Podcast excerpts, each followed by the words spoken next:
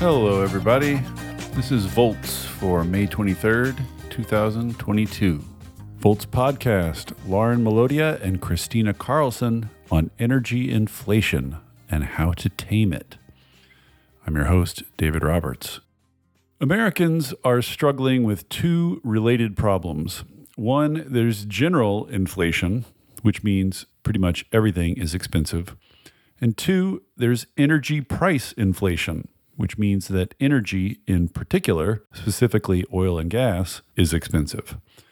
This has led some politicians, mainly Republicans and Joe Manchin, to propose a dual solution: cut back on government spending to tame inflation and increase domestic oil and gas production to tame energy prices.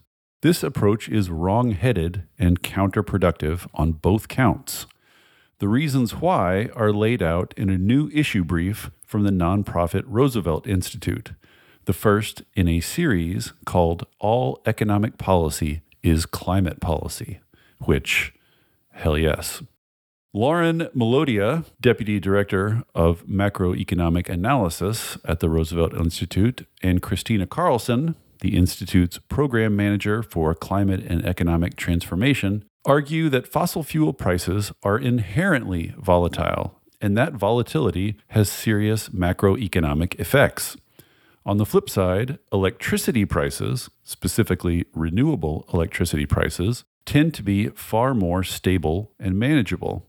It follows that government spending to build out clean energy infrastructure is itself anti-inflationary. It removes a source of price instability and replaces it with stability. This argument is my favorite kind. It put words to something that's been rattling around in my head for years. So I was excited to talk to Melodia and Carlson about the volatility of fossil fuels, why we've come to accept it as an inevitable fact of life, and why we could, in fact, choose a different outcome.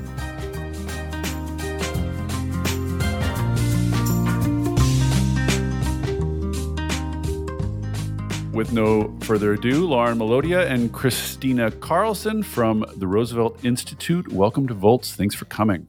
Thanks for having us. Thanks so much for having us. You have written this report about energy and inflation. It's one of my favorite kinds of reports in that after I read it, I was like, oh, well, duh. Like, like of course. That's true, you know, but it like it's like I had, it hadn't occurred to me before. So it's one of those things where like just hearing it stated clearly, I think, is very eye-opening. So so let's walk through a little bit the pieces of it, and then we'll get into what it means for policy. So to start with, something I found interesting and didn't really know, which is that these traditional measures of inflation, the sort of which which are tend to be sort of like bundles of products through which inflation is measured and tested, exclude energy.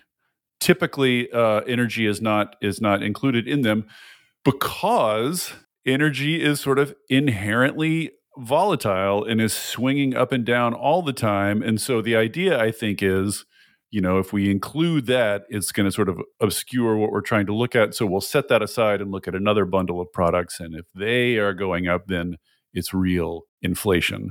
This is sort of uh, how things are typically done. But as you say, this can be somewhat misleading since energy price volatility plays a huge role in inflation, and specifically is playing a huge role in current inflation. So explain explain briefly sort of the role of energy prices in the inflation we are currently experiencing.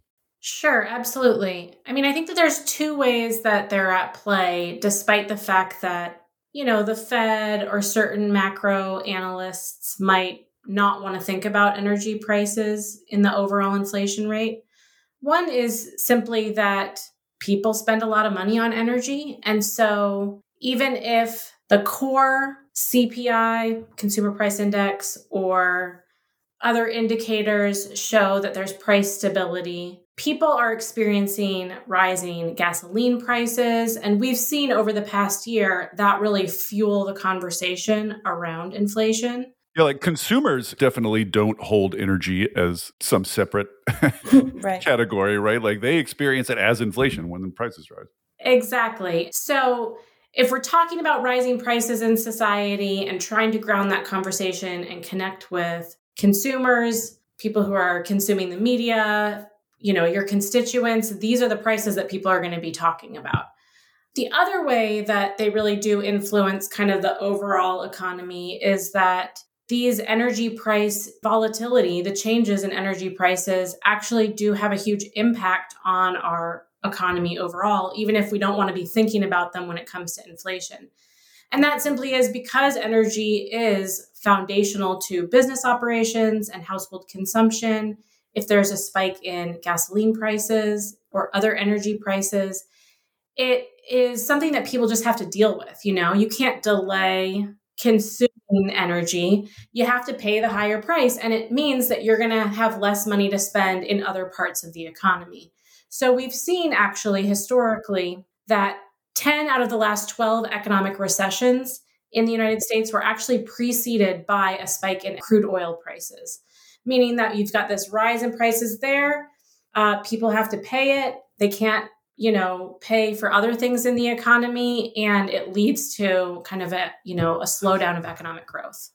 I want to sort of put an exclamation point on this because I, I feel like it's super important to understanding the rest of it is it's not like cars or bread or something where if the prices rise, you can buy less of it or switch to an alternate product. Energy is a non sort of non-negotiable. You have to heat your house. You have to run your business. So rises in energy prices just mean you're spending more on energy, which automatically means you're spending less on other consumer categories. Yeah, absolutely. You know, one of the concepts we try to really highlight here is the concept of energy insecurity. Mm-hmm. When the price of energy rises and people just have to pay it, it means that they can't pay for other basic necessities, not to mention other things that fuel economic growth and productivity. You know, those other things where we've got people out there working, making those things to produce and sell to consumers who have disposable income to spend. Right. And can you quantify sort of how big a role energy volatility is playing in the current inflation relative to, you know, we've seen all these other consumer goods rising in prices too. So is there some way of sort of dividing the responsibility? Yeah, I mean, people are aware of, you know, gasoline prices rising a dollar or two in their communities. The way that inflation is calculated is based on the change in price of an item, but it's weighted based on how much people spend on that item. Mm. So energy prices are one of the biggest ticket items for the average household. Um, the average household is spending roughly eleven percent of their annual budget on energy consumption. And so that gets weighted in the, you know, calculation of what inflation is. So, you know, inflation, the the number that we hear month monthly when the numbers come out is rather abstract. Like last month, it came in at eight point three percent over the past year. Right. Um, but we can attribute two point one percent of that to energy prices alone and and largely gasoline price increases.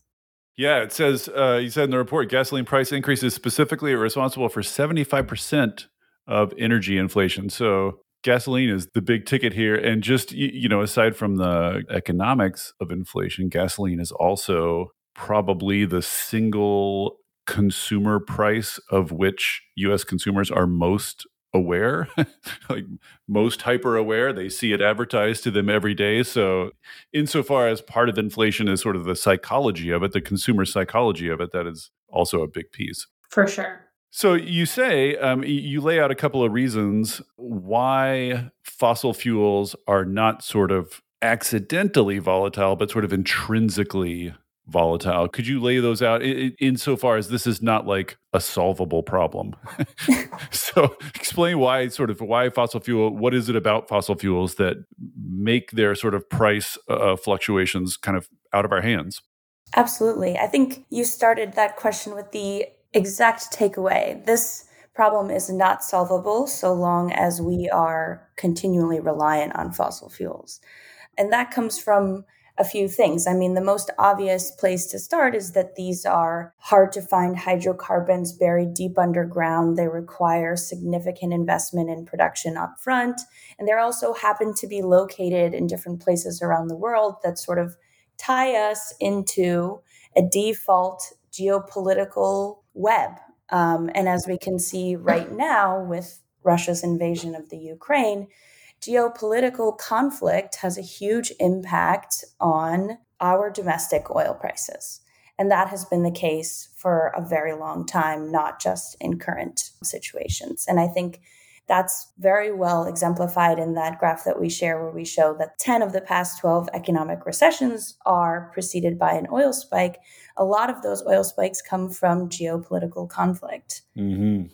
And beyond that, I mean, beyond just the fact that there's conflict in this international market, the fact that it is international and that we are one player in a much bigger market than we would be for other types of goods that we consume is another part of this volatility. I mean, when we are faced with situations like we are in now, where international conflict is driving changes in our domestic prices, we have very little ability to mitigate those supply chain blockages by boosting our own domestic production. I wanted to ask about that specifically. Mm-hmm. Um, this, I think, is a lot of people's initial instinct or intuition, exactly. and not, not just a lot of random people, but a lot of members of Congress uh, uh, in, in both parties. This idea is like, if this international volatility, these international problems are causing oil prices to go up, it makes intuitive sense to people, I think, that if we just produce more of our own oil and gas, we will, to some degree, protect ourselves from that volatility. And that just turns out to be not the case. Very straightforwardly wrong. Yes. So explain explain why. Yeah, I think there's two things. I think one, I mean, even if we increase our domestic supply, the way that especially crude oil is priced is through an international sort of price cartel, which is OPEC. They have strong price setting power, and any changes that the U S makes will still be influenced by the prices that are coming from that organization. Right. And if they want, you know, they want to set prices. And if the U S boosts its production such as to lower prices more than OPEC wants them lowered, OPEC is perfectly capable of dialing back production in other places exactly. to get the price they want. So, so we can't, we can't beat them. Yeah, exactly. We're not, I mean, theoretically, there's some limit. If we were a big enough producer, you know, if we had like fifty percent of the world's or eighty percent of the world's right. oil or something like that, like there's some size we could reach where we could have a bigger influence, but... But we don't want that. but, but but A, we don't have it, and B, probably couldn't get it even if we sort of maxed exactly. out. Exactly. I mean, and the second reason, which is even in this imaginary world where the U S becomes the mega producer of crude oil, it's not going to help domestic consumers, because our current domestic producers are very heavy exporters at the moment. Right. Most of our domestic production is actually being exported. Even in times of elevated demand at home, even when we're having price crises at the pump in the U S, we can't make oil companies choose to sell their product domestically, especially if there's a profit incentive for selling abroad. And that's exactly the case. Yes, like taking care of like, oh, our people, our domestic people are suffering. Exactly. Let's divert some of our oil and take care of them. It's just not really a thought process that like your Exxon they, execs. They get a lot of undue patriotism put on them, because in these moments, when this is really hitting the fan, we we can see what where their priorities are. And this ties to the nature of fossil fuels again, which I think we'll contrast with renewables later on, is that these energy products are transportable overseas. Mm-hmm. The reason that they are exported so much is because we can. And, you know, early on in when natural gas came online in the U S, it was supposed to be the, you know, the solution to U S energy independence. That was all well and good until liquefied natural gas happened. Yes, I want to I want to lay this out a little bit, because the conventional wisdom, and I think probably a lot of people still have this in their heads, I think, insofar as they're paying attention to energy. The conventional wisdom is, yes, oil is this sort of perfectly fungible international market, and and you know, the domestic supply is almost irrelevant to the prices, but natural gas is different. It's harder to transport. It's harder to send overseas. So insofar as we're boosting domestic production, we are satisfying domestic demand. Mm-hmm. But as you say in the report, the sort of growth of the liquid natural gas technology and industry means that more and more natural gas is starting to sort of mirror oil. Absolutely. In being international, an international market. Right. I think we can we can observe sort of similar skyrocketing trends in exports around the same time between liquefied natural gas and crude oil, which is when the crude oil export ban was lifted and during the time that liquefied natural gas technology was really coming online. And now we're at the point where we are the number one liquefied natural gas exporter in the world. And we are actually exporting faster than domestic production at the moment. Oh, wow. Which is very concerning. So wait, we're, we're exporting more than we're producing? Yeah, we have reserves, but we are exporting at a pace that is higher than our domestic production. And that is actually causing us to draw down inventories at this moment when we are really struggling to maintain our export commitments. So then this idea, because, you know, there's a lot of Congress people who are real hot on the idea that building more L N G terminals is the way, like, that's how we can get our freedom gas to to Europe, so they can, you know, stop using the autocrat gas and start using the freedom gas. But that, again, like, is just fundamentally mistakes how international markets work. Like, the market is fluid. Once the L N G is out there circulating in the natural gas market, it's just part of the gas market. It's not marked. You know, you don't have a little F on the freedom gas and a little A on the autocrat gas. It just all becomes gas exactly. that you buy on an open market. Exactly. I mean, it's important to remind ourselves also when we play out these potential scenarios, if we invest further in our own fossil fuel dependence, even if the sake is to export freedom gas, we are now further entrenching ourselves to our vulnerability to price fluctuations from gasoline, which are still not going anywhere, is just further and further entrenched. The more infrastructure we bring online, the more we are tied to international dynamics. Right. And there's no getting through that, right? There's no, no. there's no level, there's no level of domestic production at which you outrun that effect. Right. And even if we had the capacity for that level of domestic production, the oil and gas companies in the U S would not give it to ourselves. Right. That's the key part. Much like OPEC, yes, they would fiddle with their production based on prices and, and mm-hmm. profits, right? I mean, that's sort of how they work. Exactly. And say a little bit in, in terms of, you know, this gets at, at some of why sort of fossil fuels are intrinsically volatile, but there are two other pieces. One is say a little bit about um, speculators. I don't think I had really fully understood this until I read your helpful summary. Yeah, well, I think it's important to understand that speculators basically are betting on price changes and making money off of those bets in the most simple of terms. Mm-hmm. Um, so it makes sense that speculators love volatile prices because there's a lot to bet on. um, and oil and gas or commodity futures market is extremely big and powerful, and um, especially starting in like two thousand, the Commodity Futures Modernization Act started to really open the floodgates on this. And it was a direct affront to the Commodity Futures Trading Commission, which is tasked with keeping a handle on this. And since then, it's been a huge part of how energy prices are determined. Dodd-Frank tried to reel this in some.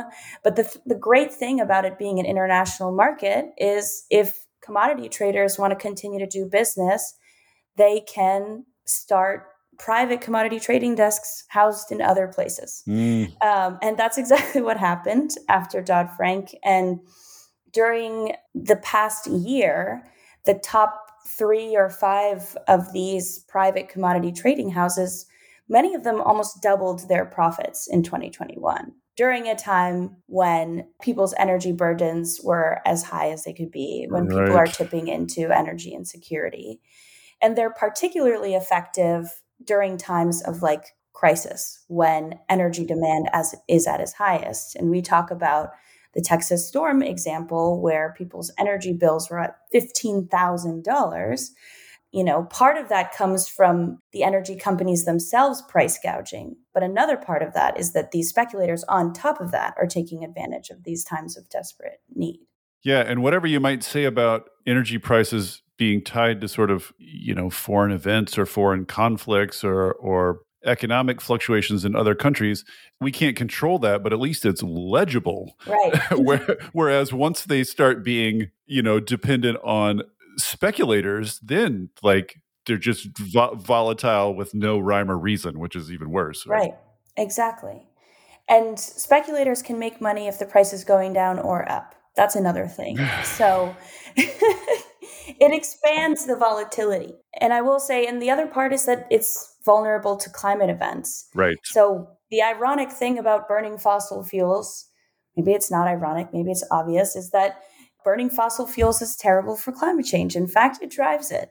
And then we have extreme weather events, we have extreme temperatures, and those weather events and those extreme temperatures jeopardize fossil fuel infrastructure, which means that fossil fuel companies are paying to fix pipelines that have frozen, or they're limiting their supply for a, two months while there are, you know, wildfires going on.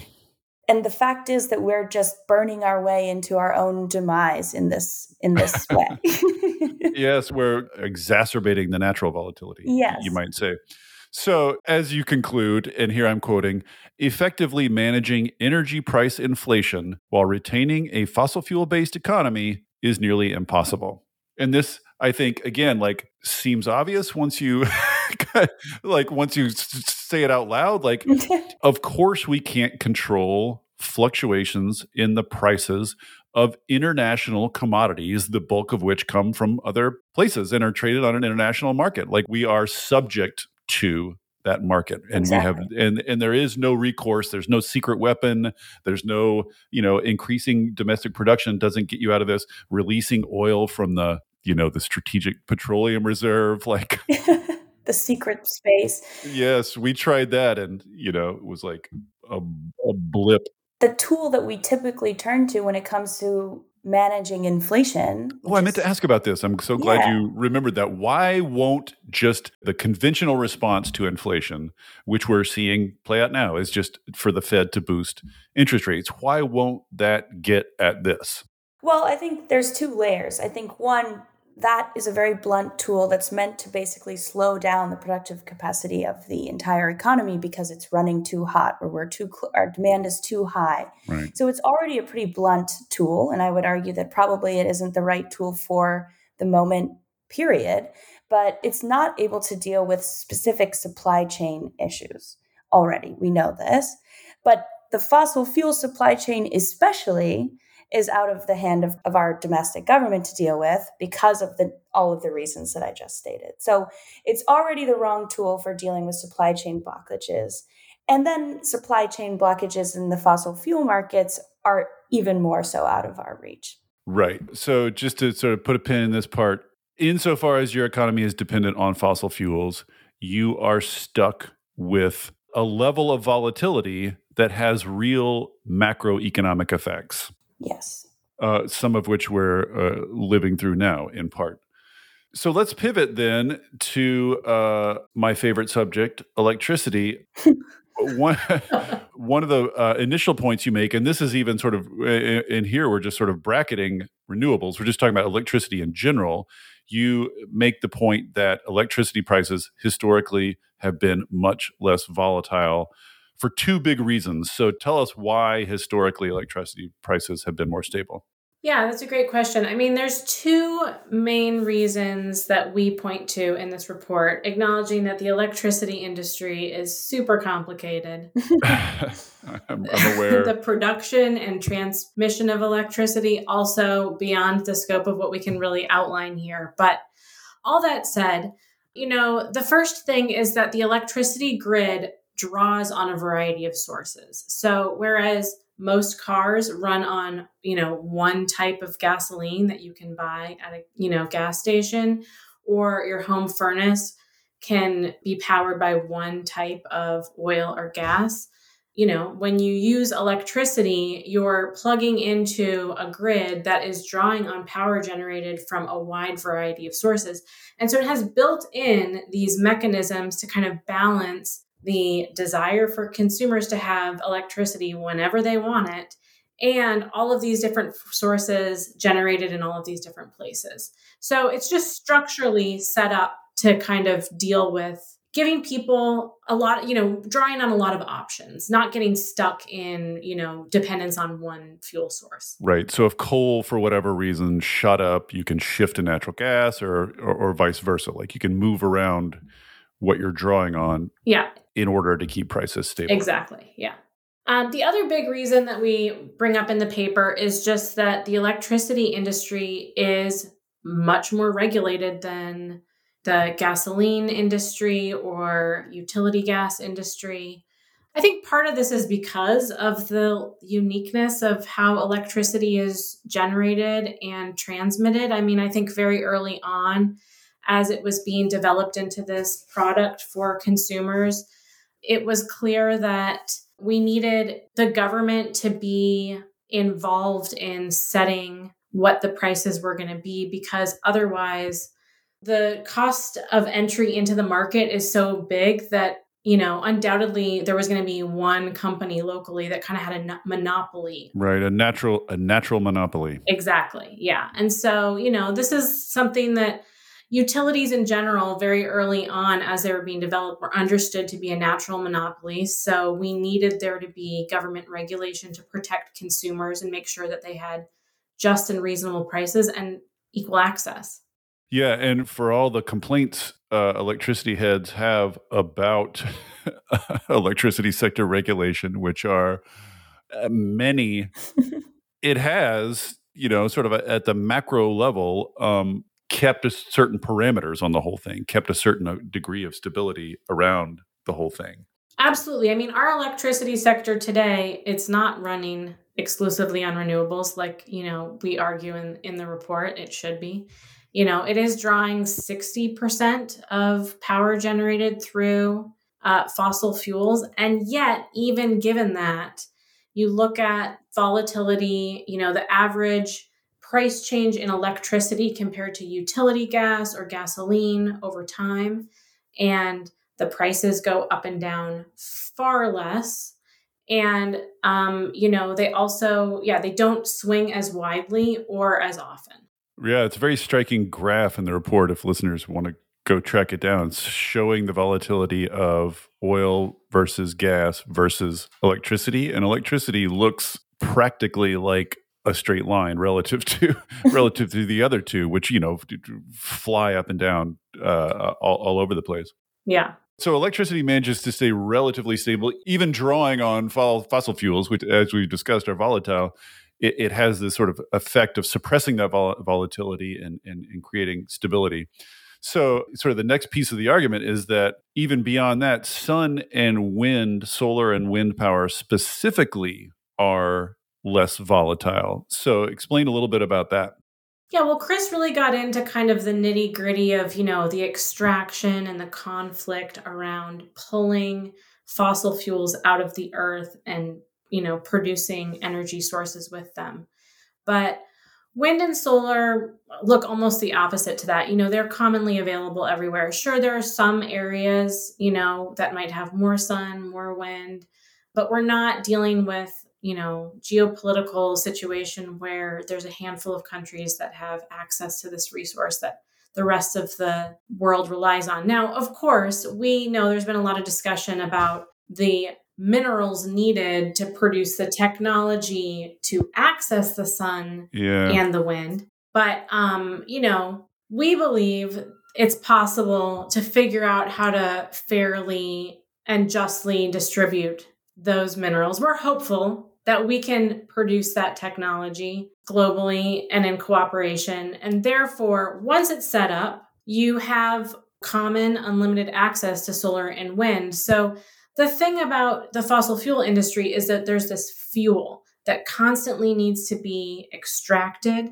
and transported all over the world. And with sun and wind, you know, once you have the technology to capture it, it's just commonly available. You don't have to be transporting it around the globe. And free.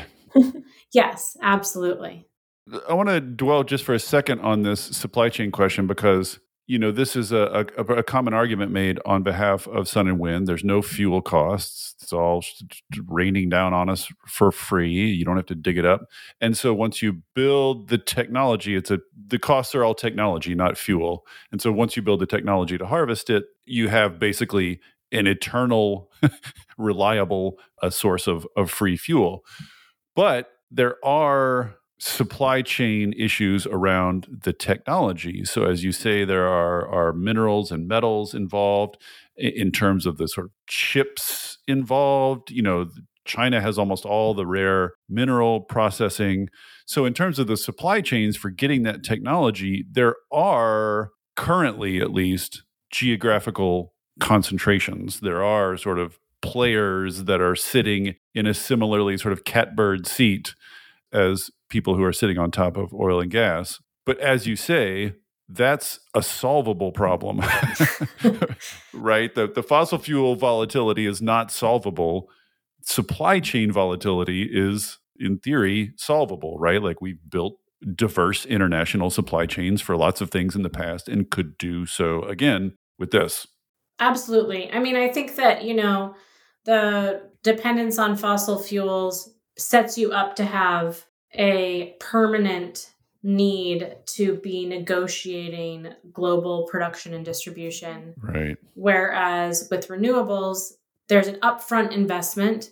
I think that there's a lot of government and international coordination that needs to p- take place, but it's not to the same, you know, degree that we have with the fossil fuel industry.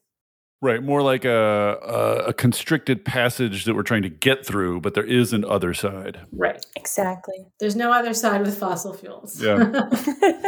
And, uh, you know, worth mentioning, uh, because we mentioned it about fossil fuels, is that insofar as you can prevent climate change, right, which, uh, which uh, sun and wind do, you prevent more volatility in your in your supply chains. In that sense, too, those are those are both, I guess, long-term effects, but worth noting. And also another in terms of mirror, like you, you talked about how oil price spikes precede recessions because of this. You know, energy's not something you can choose not to buy, so so everybody's stuck with the price rises. But you have sort of the mirror effect with renewables in that they are constantly reducing household energy expenditures, which free up more money to spend on other things, right?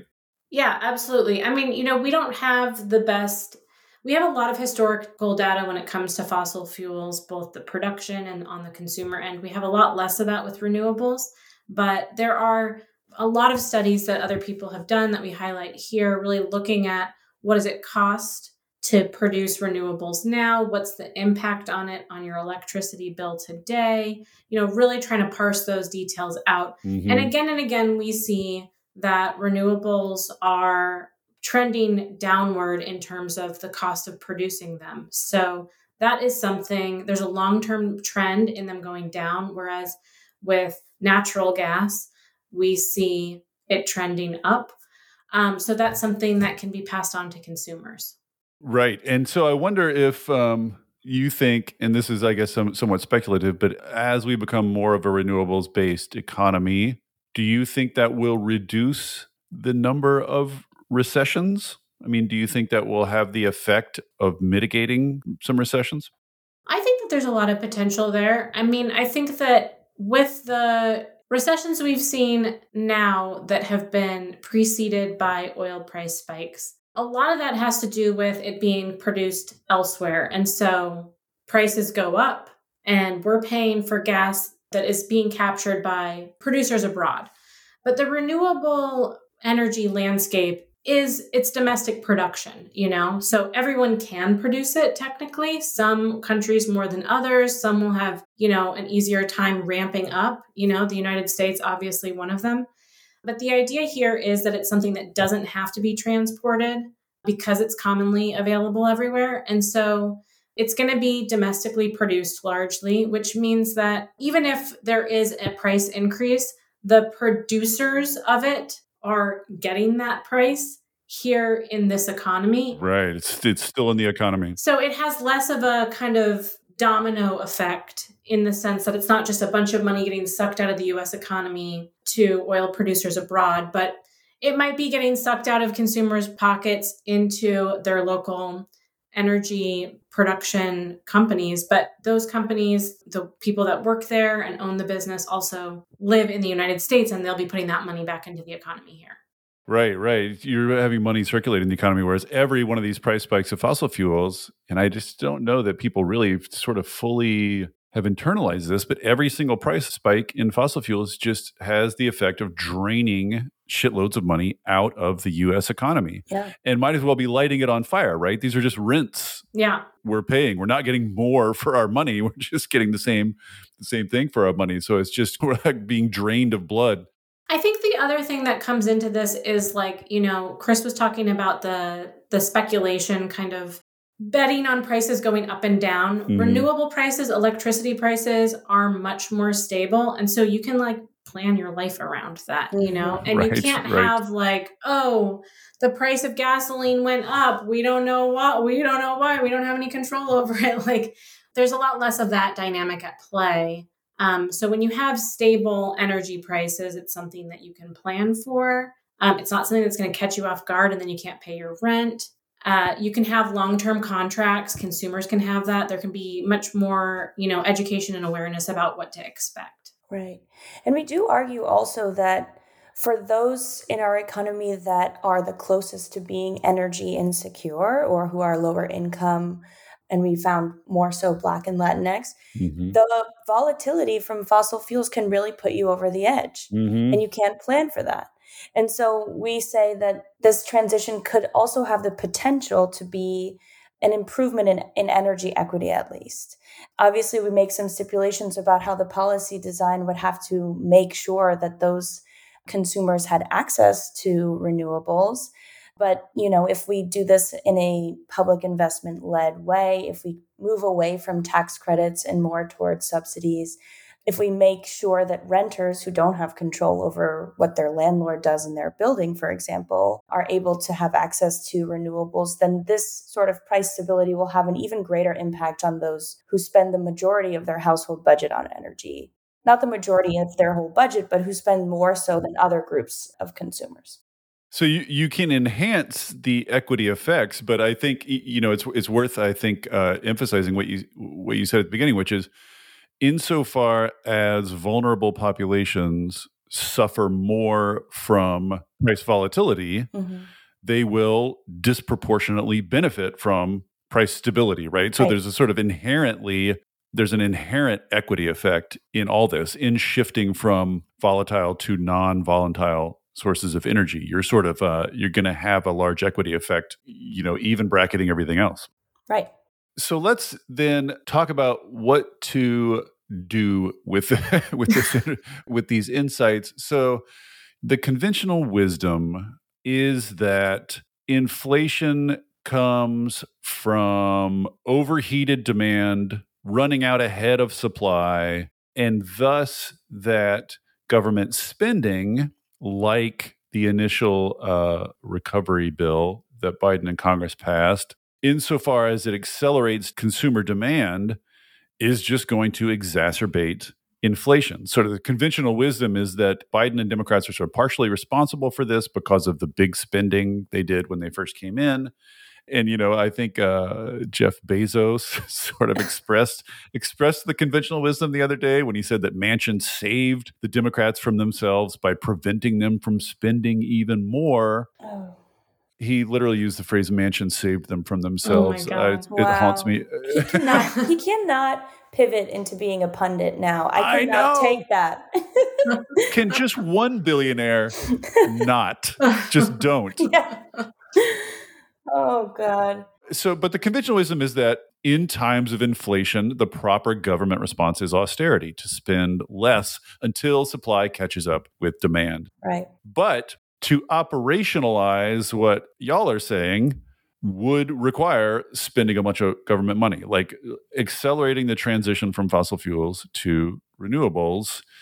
You know, you can just sit back and wait for the market to do it. But it, if you want it to happen uh, in time to have the effects we want, short-term effects, that is going to require a big new public spending. So how do we reconcile this intuition that public spending will drive inflation mm-hmm. with this counter intuition that the energy transition will suppress inflation? Well, I think you picked up on one of the main goals of this paper. This is one of the issues that we're really trying to confront, which is that climate scientists, climate activists, so many people have been calling for a big public investment in this transition and are being sort of bombarded with inflation hawkery, saying that we can't afford it right now, it'll drive us over the edge. I mean, I think conventional wisdom is misapplied in this current moment for a few reasons. I think we've already mentioned that the inflation that we're dealing with is coming from several supply chains. And as we said, you know, our tools for dealing with that type of inflation instead of overall overheating inflation are different. Mm-hmm. But two, the kind it's it's not just government spending all inflationary. I think you have to really understand what you're spending your money on. And that's the big argument of this paper, is that if you spend your money on building infrastructure that will stabilize energy prices, which, as we can see, are a huge driver of the inflation we're seeing right now, then you are actually eliminating a major source of inflation. And the amount of spending that we do in the time period that it would require will be much shorter than the amount of time that we've actually been dealing with fossil fuel-driven inflation and fossil fuel-driven volatility. So I think our argument is, of course, it's worth it. And the stabilizing effects of switching to renewables will be able to, I don't even want to say offset, because I, I don't want to co-sign the idea that this will lead to additional inflation. So A, we have the stabilizing effect of of moving off fossil fuels onto renewables, but you don't even think that government spending equals more inflation is true to begin with? I'm saying in this current context, I don't know that that's the that the conventional wisdom is properly applied to the context we're in right now. There's a lot of debate over whether or not we are truly overheating or if we're really just dealing with some supply chain blockages that come from recovering from the pandemic. Right. Yeah. I think that, you know, if you're studying kind of what's driving inflation, a lot of economists are in agreement that right now the inflation we're experiencing is much more on the supply side. Mm-hmm. Um, and therefore, we don't see signs of overheating in the economy. Right. And so it makes sense that spending on the supply side would ease that, right? I mean, it, it followed that that spending on the on the supply side would ease rather than exacerbate that. Yeah, I think you could think of a like a clean energy spending bill as a supply smoothing policy in our energy supply chain. This is all. I mean, this is all makes uh, intuitive sense. But do we have? It's one thing to have an intuition, and it's another thing to have some numbers in your back pocket. So sure. do we? I'm just wondering how well we're able to model these kind of things. And I wonder to what extent is sort of some of the conventional wisdom that you guys are disputing kind of embedded in the models? Do you know what I mean? So like modeling itself is misleading us. Like, do you feel like confident enough to be throwing numbers around to policymakers if they ask, like, how much would this ease inflation? Do you know? Well, one of the studies that we highlight in this paper, this is not our own modeling, but um, looked at what a rapid transition to renewable energy production would look like on overall costs to consumers, not a change in the rate of inflation. And they found that a rapid transition to wind and solar today, you know, along with how the technological advancements in subsequent years and, you know, the economies of scale of really bringing that online would save consumers about two trillion dollars a year on the price of energy. Mm-hmm. That seems like a large number. So that's not really about inflation per se. It's really just what are people paying? But I think it drives home the point that you make this investment now. We have to make this investment now. It is a government-led investment. It is totally different than the idea of just like throwing dollar bills out into out into the world to get spent in different ways. This is a very like coordinated, planned, you know, utility grade investment, switching to solar, sw- switching to wind, building out the E V charging infrastructure, public transportation relying on electricity. All of that kind of coordinated investment could save, you know, consumers two trillion dollars a year. which they would probably enjoy whether or not there was inflation. Yes. Right. I mean, I would argue also that predicting inflation ten years from now in a renewable universe is probably not the right way to prove this quantifiably, in my opinion. I think, you know, we're talking about energy inflation. The inflation that we're likely to see over that year, over the next ten years, could come from many different sources. I think mm. if we wanted to say inflation stemming from energy prices will be reduced, the best way to get at that answer is by displaying stable prices, because mm-hmm. inflation shows you the change in prices. So I think by talking about the stability of renewables and the stability of energy prices, we're also really getting at the fact that energy inflation, which tracks price volatility from energy, will be reduced. I think guaranteeing policymakers that we are going to be in a two percent inflation universe if we switch to renewables is probably not, not the best way to get there. But I mean, insofar as energy uh, volatility has played a big role in inflation in the past, I mean, uh, like a half of something close to half of current inflation, if you could promise to take that chunk off the table, right. that's not... We can do that. That's not a small thing. To wrap up, I mean, this is this makes total sense to me looking out in terms of long-term economic strategy. Like, it's interesting. It's sort of one example of a of a thing you see a lot in energy discussions around fossil fuels, which is it's only now that alternatives are available that we're able to sort of turn and clearly see what the choice of fossil fuels is doing to us, mm-hmm. right? Because if right. there were no, if there's no alternative to fossil fuels, then fossil fuel price volatility is just a feature of the universe, a right? It's, right? Yeah. it's just yeah. it's just a background condition, which is sort of how we've been treating it. As you know, like, we leave it out of these inflation measures because we've just sort of made our peace, made our peace with it, right? Like, accepted, like, this is how it is. We're stuck on this freaking roller coaster, and you know, we have no control over it. Oh, well, let's bracket that and look at everything else. Right. But now that fossil fuels are increasingly a choice, we can see, oh, like, wow, that has really sucked to be stuck on that roller coaster for decades. With no seatbelt. That's been unpleasant. Yeah. Let's, uh, let's get off that. So, so anyway, long-term, like strategically long-term, this makes all the sense in the world to me. But of course, there's strategic long-term, and then there's like, you know, the midterms. Uh, so I wonder whether you think that some bold move, I guess what I'm asking is, do you think that a big public spending program on renewable energy would have effects fast enough to materially affect current politics? Or is this kind of a mid and long-term thing we're talking about? Well, I think there's a couple of ways to think about that. I mean, on some level, nothing that happens with managing inflation today is going to overnight change price volatility right. between now and the midterms. Ugh.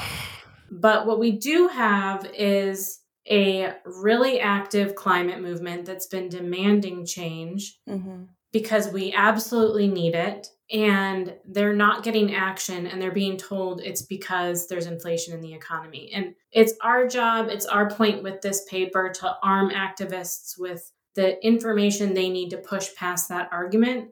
Because I think one of the ways that we really can affect the political climate is to see action on this issue in particular, which is so popular. People right. want to see change. Mm-hmm. We have a plan. We we're organized. We know what we need. We know how to get there. And inflation is not the excuse to delay it. It is the reason to act now.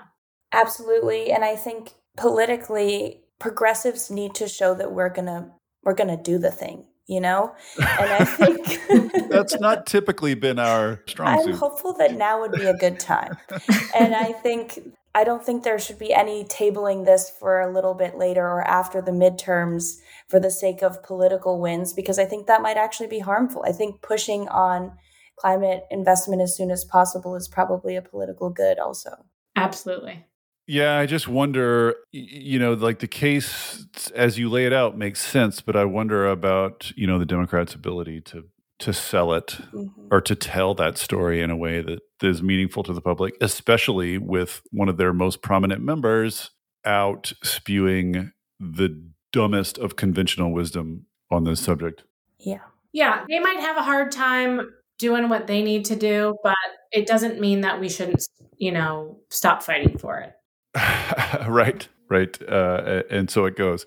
Well, thank you so much uh, for coming on. And like I said, this is, uh, you know, this is like, on some level, I feel like I knew this on some vague level, but it's so nice to just have it put out. And like, to me, this is, I just think, one of the great underutilized arguments mm-hmm. in favor of the energy transition, which is just that being tied to fossil fuels sucks. It's unpleasant. It's yeah. bad. We made your hunch citable. Yes, a citable hunch. This a is this is hunch. This is why I'm in the business, is to have my pri- my priors reinforced by experts. Uh, all right. Well, so thanks you. Thanks for uh, doing the report, and thanks for coming on today. Thank you so much. Thanks so much. Bye.